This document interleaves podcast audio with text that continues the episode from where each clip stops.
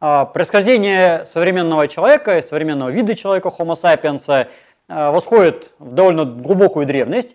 И существует такая проблема, с какого момента отчитывать сапиенса. Некоторые современные исследователи начинают считать со времен порядка трёхсот-двухсот тысяч лет назад, ну, допустим, вот череп из Элии Спрингс из этих времен. Но эти люди еще от нас довольно сильно отличаются. То есть в отличие от современного человека, у них гораздо более покатый лоб, гораздо более приплюснутый затылок, низкий свод, мощное надбровье, крупные челюсти и так далее. А вот со времени порядка сорока тысяч лет назад начинается эпоха кроманьонцев. И с одной стороны, это время, когда наш вид уже вроде бы сформировался, и, ну, иногда считают от пятидесяти тысяч лет назад для круглости, ну, цифра пятьдесят, она округлее, приятнее, но если так по находкам, то где-то от сорока на самом деле. И дальше обычно считается, что все, мы приехали, сформировался вид Homo sapiens и подвид Homo sapiens sapiens, и вроде как уже все закончилось. В условиях современной политкорректности и стремления не придавать никакого значения расовым различиям, вообще и не обращать на них внимания, часто на этом мысль заканчивается. И бывает довольно обидно смотреть, когда находят какой-нибудь верхнепалеолитический череп и говорят, это сапиенс, все, приехали. И там не публикуют дальше ничего про него. Особенно это обидно про итальянские, например, находки, потому что в Италии безумное количество палеоантропологического материала верхнего палеолита с датировкой там, четырнадцать тысяч лет и так далее, который не описан вообще. То есть там публикация идет, мы нашли скелет, все, точка. Вот. Но на самом деле э, за вот эти последние где-то сорок тысяч лет изменения тоже произошли. И они пусть были маленькие, они были внутривидовые, но они существовали. А, и э, современный вид человека, хотя как вид сформировался, но внутривидовая эволюция, такая микроэволюция, она вполне себе продолжалась, продолжается и, хочется верить, и будет продолжаться дальше. В чем она заключалась? А, кроманьонцы времен верхнего палеолита, во-первых, были в среднем крупнее. Ну, в смысле головы. То есть это не значит, что они были какие-то там гиганты огромного размера, но головы у них были действительно крупнее. И длиннотный размер, и широтный, и, что характерно, высотный.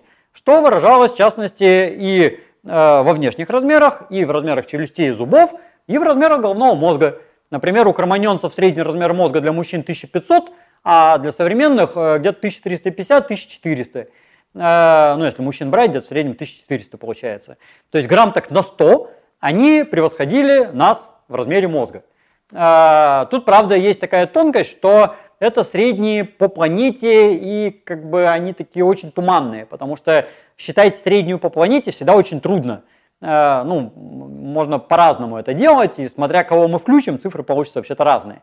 Допустим, для современных людей мы учитываем данные по австралийским аборигенам, бушменам, андаманцам, да, и циферка в среднем уменьшается из-за этого. А по кроманьонцам мы берем в среднем, в основном, данные по Европе, по северной, и не берем данные по какой-нибудь Меланезии, потому что у нас банально нету вообще. Но, правда, по Австралии берем. И если даже одну территорию рассматривать, скажем, Южную Африку, то видно, что палеолитическое население было в среднем крупнее. И в Южной Африке оно было крупнее, и в Европе оно было крупнее, и в Азии, там, правда, данных меньше, тоже было крупнее. Был больше развит надбровный и затылочный рельеф. То есть надбровные дуги у кроманьонцев в среднем выступали больше. Хотя это не значит, что они были какие-то мега-бровастые. То, как изображают обычно первобытного человека, прям с такими полками, это относится скорее ко временам пятикантропов, синантропов, то есть гораздо более дремучим людям. Кроманьонцы э, в среднем были более массивные, но это на средних значениях. То есть если вы бы взяли произвольного какого-то кроманьонца, вы бы его не особо в этом смысле отличили. Э, другое дело, что э, у них были более крупные лица, но не более высокие, а именно более массивные и более выступающие вперед. А вот высота лица, то есть ну, от переносия до зубов, да, расстояние у конкретно европейских кроманьонцев э, в среднем было не такое уж прям большое. И, допустим, человек из Сунгиря, имеющий по современным меркам средний, э, среднюю высоту лица, для верхнего палеолита был довольно-таки высоколицем. Э, и на фоне других кроманьонцев он прям каким-то большелицем кажется. Хотя на самом деле по средним значениям у него получаются вполне средние как бы, размеры. То, что как бы у них вот были эти сравнительно невысокие лица, э, особенно подчеркнуто тем, что лица были широкие. То есть в среднем, ну, особенно для Европы это характерно, э, лица были довольно такие как бы приплюснутые, да? Нижняя челюсть широкая и углы челюсти довольно расставленные. Э, довольно регулярно, ну хотя не слишком часто, но чаще, чем у современных людей, для кроманьонцев была характерна фенозигия. Это ситуация, когда скуловой диаметр больше, чем мозговая коробка по ширине. Э, то есть получается, что лицо как бы расширялось заметно вниз. Для современных людей это не слишком характерно. Э, с большей частотой встречается у австралийских аборигенов, у папуасов на Новой Гвинее и эскимосов. Ну, вот если вы посмотрите на фотографии эскимосов, у них довольно-таки расширенные вниз лица бывают, прямоугольные, ну, такие пентаугольные, как бы, да, потому что еще подбородок есть. Но, кстати, подбородок у людей верхнего палеолита был часто очень хорошо выражен и не был скошенный, в отличие от всяких неандертальцев и пятикантропов, где была скошенная челюсть. У кроманьонцев с подбородком все было чудесно, все было как у нас. По форме лица очень характерная черта для верхнего палеолита – это разница уплощенности лица на верхнем и среднем уровне. У современных людей, у европеоидов лицо сильно э, профилировано, то есть переносие относительно углов, вот здесь вот глаз как бы сильно выступает вперед, и подносовая точка относительно скуловых тоже выступает сильно вперед. То есть у нас такой как бы выступающая средняя часть лица, вот в горизонтальной плоскости. У монголоидов упрощенное лицо, э, вплоть до того, что в индивидуальных случаях бывает переносие э, глубже вдавленное, чем вот эти наружные точки глазниц. То есть оно, получается, продавлено внутрь. Это редко бывает индивидуально, не как среднее значение, но бывает. И в любом случае уплощено и сверху, и снизу. Вот. А у современных экваториалов за счет сильного выступания челюстей вперед бывает, что на нижнем уровне профилировка довольно сильная, а на верхнем усредненная между монголоидами, где плоская, и европеоидами, где она, эта профилировка сильная. Вот, то есть экваториалы в этом смысле получаются своеобразные, как бы по верхней профилировке промежуточные, по нижней особо выдающиеся. И у древних кроманьонцев, особенно европейских, вот скорее это тропический вариант.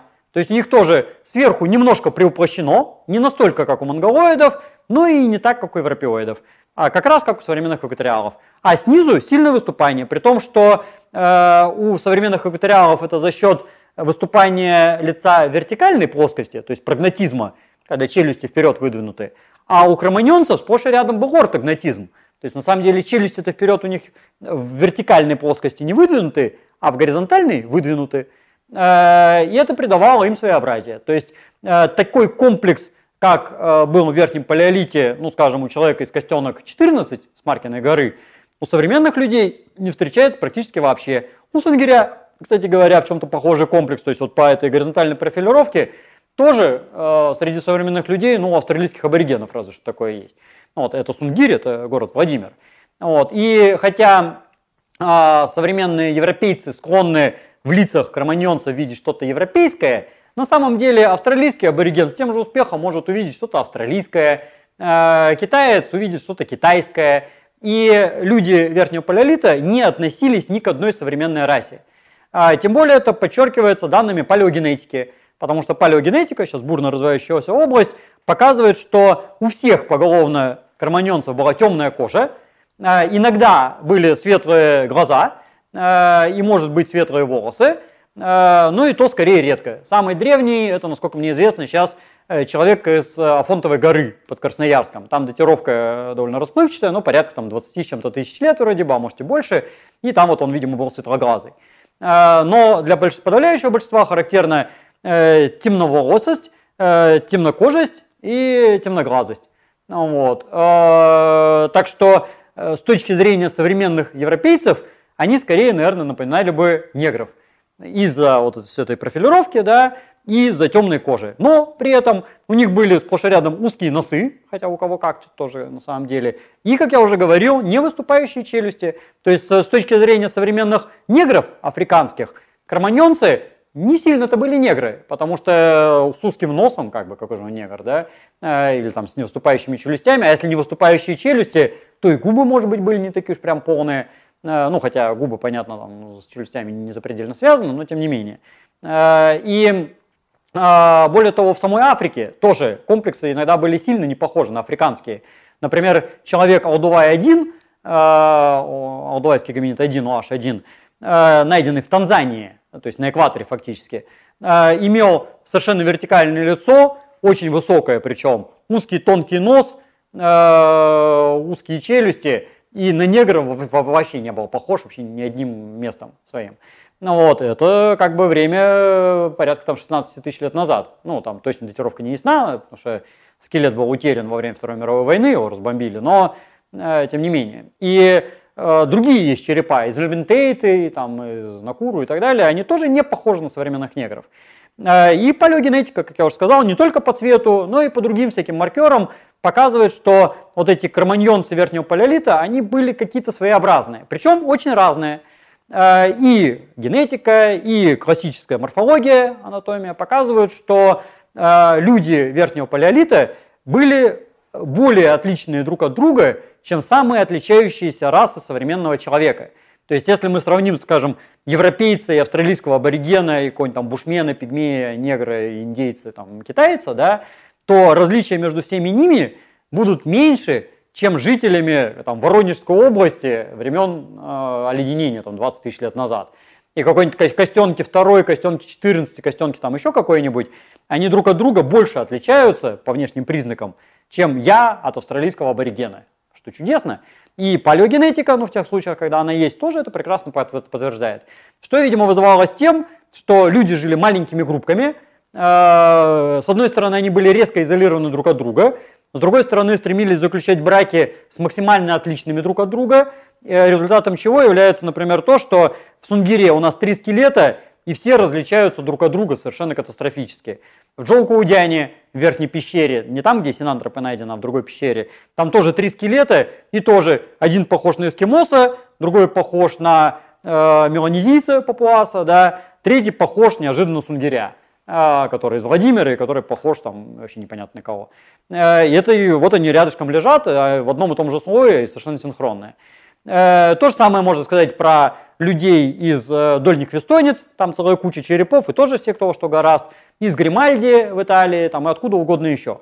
То есть разнообразие было запредельным. И никакому нынешнему плавильному котлу, там нью-йоркскому, скажем, это даже близко не снилось. Из-за чего вытекает такая замечательная ситуация, что пытаться найти непосредственного своего предка э, среди черепов верхнего палеолита бывает довольно безнадежной задачей. То есть иногда это так более-менее со скрипом можно. То есть, скажем, австралийские аборигены могут быть более-менее уверены, что какой-нибудь плейстоценовый череп австралийский – это, да, более-менее их предок, хотя тоже там насколько прямой, еще большой вопрос. Индейцы еще могут быть, тоже со скрипом с некоторым уверены, что, да, какой-нибудь плейстоценовый череп – это более-менее их предок, ну, в таком самом широком диапазоне. А вот если, допустим, мои предки по материнской линии из Владимирской области и Сунгирь на окраине города Владимира, то я не могу прийти в Академию наук с претензией «отдайте мне моего дедушку», да, потому что как бы вот он тоже во Владимире. А у меня предки там из города Коврова, допустим. То есть, наверное, может быть, у меня есть наследие этого сунгирца, кто же его знает. То есть с тех пор гены столько раз гуляли по всей планете, что, может быть, и ко мне они забрели. Но после этого мы прекрасно знаем, что были переселения э, там, и в мезолите, и в бронзовом веке, и в раннем железном веке, и в позднем железном веке, и так далее, и так далее, и так далее. Э, какие-нибудь татаро-монголы там пробежали мимо, да, и там гунны какие-нибудь, ну, до Владимира гунны не добегали, насколько я знаю, но неважно, там еще кто-то бегал. Э, и э, гены конкретно вот этого сунгирца, скорее всего, они есть и у китайцев, и у европейцев, и, может быть, даже и у индейцев. Ну, хотя индейцы, скорее, там, может, пораньше заселились, хотя, может, и попозже. Ну, вот. А, кстати, попозже, скорее всего, потому что сунгирец тридцать тысяч лет, а индейцы-то пятнадцать тысяч лет. Ну, вот. Так что э, с тем же успехом у меня могут быть гены от какого-нибудь человека из Чжоукоудяне, или там, из э, Африки, или там, с Ближнего Востока, и откуда угодно еще. Поэтому э, поиск своих предков имеет более-менее осмысленное как бы, значение до Железного века, там, да, преемственность достаточно очевидна. В некоторых случаях какой-то очень жесткой изоляции или там каких-то специфических условий местами там до неолита, ну, в Китае, например, в той же там Австралии, да, в Южной Африке, у бушменов. Но вот от мезолита и дальше поиск совсем прямых предков становится малоосмысленным, потому что на этом уровне любой древний череп – предок любого из нас. Вот. А мы потомки любого из этих древних черепов, ну если у них вообще были потомки, а часть из этих линий с большой вероятностью вообще не имела потомков и вымерла от голода, холода, поубивав друг друга э, и там, исчезнув по там, миллиону причин, там, от болезни, чего угодно.